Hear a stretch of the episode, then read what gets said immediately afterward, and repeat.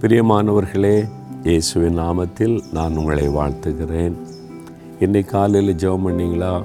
Bible வாசித்தீங்களா? ஆண்டவரோடு பேசினீங்களா? அவர் உங்களோடு பேசினாரா? என்ன சொன்னார்? கேட்டு பாருங்க. இந்த பழக்கம் உடையவர்களாக நம்ம மாறணும். இன்றைக்கு காலையில் நான் ஜெபிச்சேனா? வேதத்தை தியானிச்சேனா? ஆண்டவர் என்று பேசினாரா? இன்றைக்கி என்ன பேசினார்? அதெல்லாம் தெரியணும். அப்போ தான் ஆண்டவரோடு நடக்க முடியும். ஆண்டவருக்கு நம்ம நேரத்தை கொடுக்கணும்ல. அவசரமான உலகம்னு சொன்னாலும் தேவ சமூகத்தில் நிதானமாக உட்காந்து நம்ம தியானித்து ஜெபிக்கணும். அதுக்கு தான் அதிகாலை நேரம்.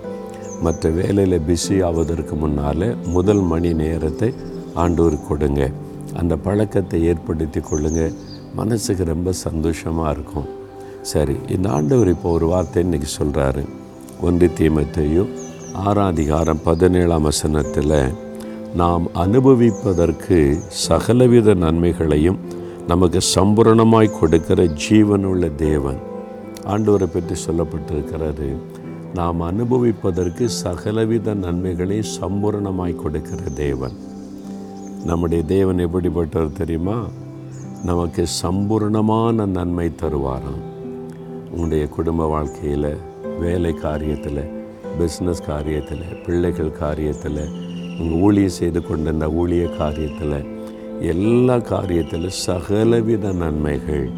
சுகம் தருவார் ஐஸ்வர்யம் தருவார் பலன் தருவார் உயர்வு தருவார் ஞானம் தருவார் சகலவித நன்மைகளையும் சம்பூரணமாய் தருவார். அரைகுறையாக இல்லை சம்பூரணமாக ஒரு முழுமையாக ஆண்டவர் தருவாராம். இல்லை எல்லாமே எனக்கு அரைகுறையாக தாங்க இருக்குது ஒரு முழுமையான ஆசிர்வாதமே இல்லை. அப்படின்னு நினைக்கிறீங்களா? இல்லை வசனம் சொல்லுது சகலவித நன்மைகளை சம்பூர்ணமாய் ஆண்டவர் நமக்கு தருவேன் என்று வாக்கு கொடுத்திருக்கிறார். அது எப்படி தர்றாராம்? எதுக்காக தருகிறாராம்? நாம் அனுபவிப்பதற்காக. சிலருக்கு ஆண்டவர் ஆசீர்வாதம் கொடுத்தால் அனுபவிக்க தெரியாது. ஆண்டவரை பார்ப்பார் எதுக்கு நான் இவனுக்கு என்ன ஆசீர்வாதம் கொடுத்தேன்? அவரே துக்கப்பட்டு போவார். அப்போ அனுபவிக்கவும் நமக்கு தெரியணும். நம்ம இந்த உலகத்திலையும் அனுபவிக்க தான் ஆண்டவர் தந்திருக்கிறார். அதனால் அப்போ ஆண்டவர் அனுபவிக்க சொல்லியிருக்கிறாருப்பா. ஜாலியாக வாங்க சினிமாவுக்கு போகலாம் குடிக்கலாம் வெறிக்கலாம் கிளம்ப போகலான்னு சொல்லி உலக மக்களைப் போல் அனுபவிப்பதற்கு அல்ல. அவங்க பாவ சிற்றின்பத்தை அனுபவித்து தான் உலகத்தை அனுபவிக்கிறதுன்னு நினைக்கிறாங்க. நாம் தெய்வ பிள்ளைகள் கத்தருக்கு பயந்து கத்தருக்கு பிரியமானபடி தான் உலகத்தை அனுபவிக்கணும். நம்ம ஒரு காரியத்தை பார்த்து என்ஜாய் பண்ணுவது ஒரு இயற்கையை பார்த்து என்ஜாய் பண்ணுவது ஒரு கடற்கை போகிறது வாரத்தில் ஒரு நாள் குடும்பமாக ஒரு ஹோட்டலில் போய் சாப்பிட்டு ஒரு மகிழ்ச்சியாக குடும்பமாக ஃபெலோஷிப் கொள்ளுவது அதெல்லாம் பாவம் கிடையாது. உலக மக்களை போல் நம்ம அனுபவிக்கிறோம் அப்படின்னு நினைக்கக்கூடாது தேவனுடைய பிள்ளைகளாக கத்தருக்கு பிரியமில்லாத காரியத்தை செய்து விடாதபடி கவனமாக நம்ம அனுபவிக்கணும். அப்போது அவசியமான காரியத்துக்கு தாராளமாக செலவு பண்ணி அனுபவிக்கணும். சிலர் ரொம்ப கச்சந்தனம் பண்ணி பிள்ளைகளுக்கு ஒரு நல்ல ட்ரெஸ்ஸு கூட வாங்கி தர மாட்டாங்க. நல்ல சாப்பாடு கூட வாங்கி தர மாட்டாங்க. அப்போது அவங்க துக்கப்படுவாங்க. என்ன பிஸ்னஸ் பண்ணி எவ்வளோ பணம் வந்து என்ன பிரயோஜனம்? நம்ம விரும்புகிற ஒரு சாப்பாடு கூட சாப்பிட முடியல. விரும்புகிற ட்ரெஸ்ஸை கூட எடுக்க முடியல அப்படின்னு துக்கப்பட்டு கொண்டு இருக்கிற பெரிய பணக்கார விட்ட பிள்ளைகளை கூட எனக்கு தெரியும். அப்போ அவங்க எல்லாம் இருந்தும் அந்த வயசில் அனுபவிக்கிறதுக்கான ஒரு காரியம் இல்லை பெற்றோர் தான் கவனம் செலுத்தணும். அதுக்காக ஊதாரித்தனமாக பணத்தை செலவு பண்ணணும்னு பைபிள் சொல்லலை. கத்தருக்கும் தேவனுடைய ராஜ்யத்துக்கும் அதிக செலவு பண்ணணும். அதே சமயத்தில் ஃபேமிலியாக நீங்கள் அனுபவிக்க வேண்டிய காரியம். தேவனுடைய சித்தத்தின்படி அனுபவிக்க வேண்டிய காரியத்தில் சந்தோஷமாக நல்லா அனுபவிக்கணும். அதுதான் அண்டர் விரும்புகிறார் நல்லா சாப்பிடுங்க நல்லா உடுத்துங்க நல்லா இருங்க. உங்கள் குடும்பத்தில் மகிழ்ச்சியாக இருங்க. சில சொல்லுவாங்க அந்த பிஸ்னஸ் பீப்புள் பிரதர் நான் இந்த மாதிரி இத்தனை லட்சத்துக்கு ஒரு புது காரு வாங்க போகிறேன் அஞ்சல நல்லா வாங்குங்க நல்ல குடும்பமாக அனுபவிங்க கத்தருக்கு ஸ்தோத்திரம். ஆனால் நீங்கள் எவ்வளோ அது மாதிரி செலவு பண்ணீங்களோ அதை விட அதிகமாக ஊழித்து கொடுக்கணும். கத்தருக்கு கொடுக்கணும். தேவனுடைய ராஜ்யத்துக்கு செலவு பண்ணிவிட்டு நல்லா நீங்கள் அனுபவிக்கணும். ஆண்டவருக்கு ஒன்றுமே கொடுக்காம நான் மட்டும் அனுபவிக்கணும்னு நினச்சிங்கன்னா அது பாவமாகிவிடும். முதலாவது தேவனுடைய ராஜ்யம் அவருடைய காரியத்துக்கு.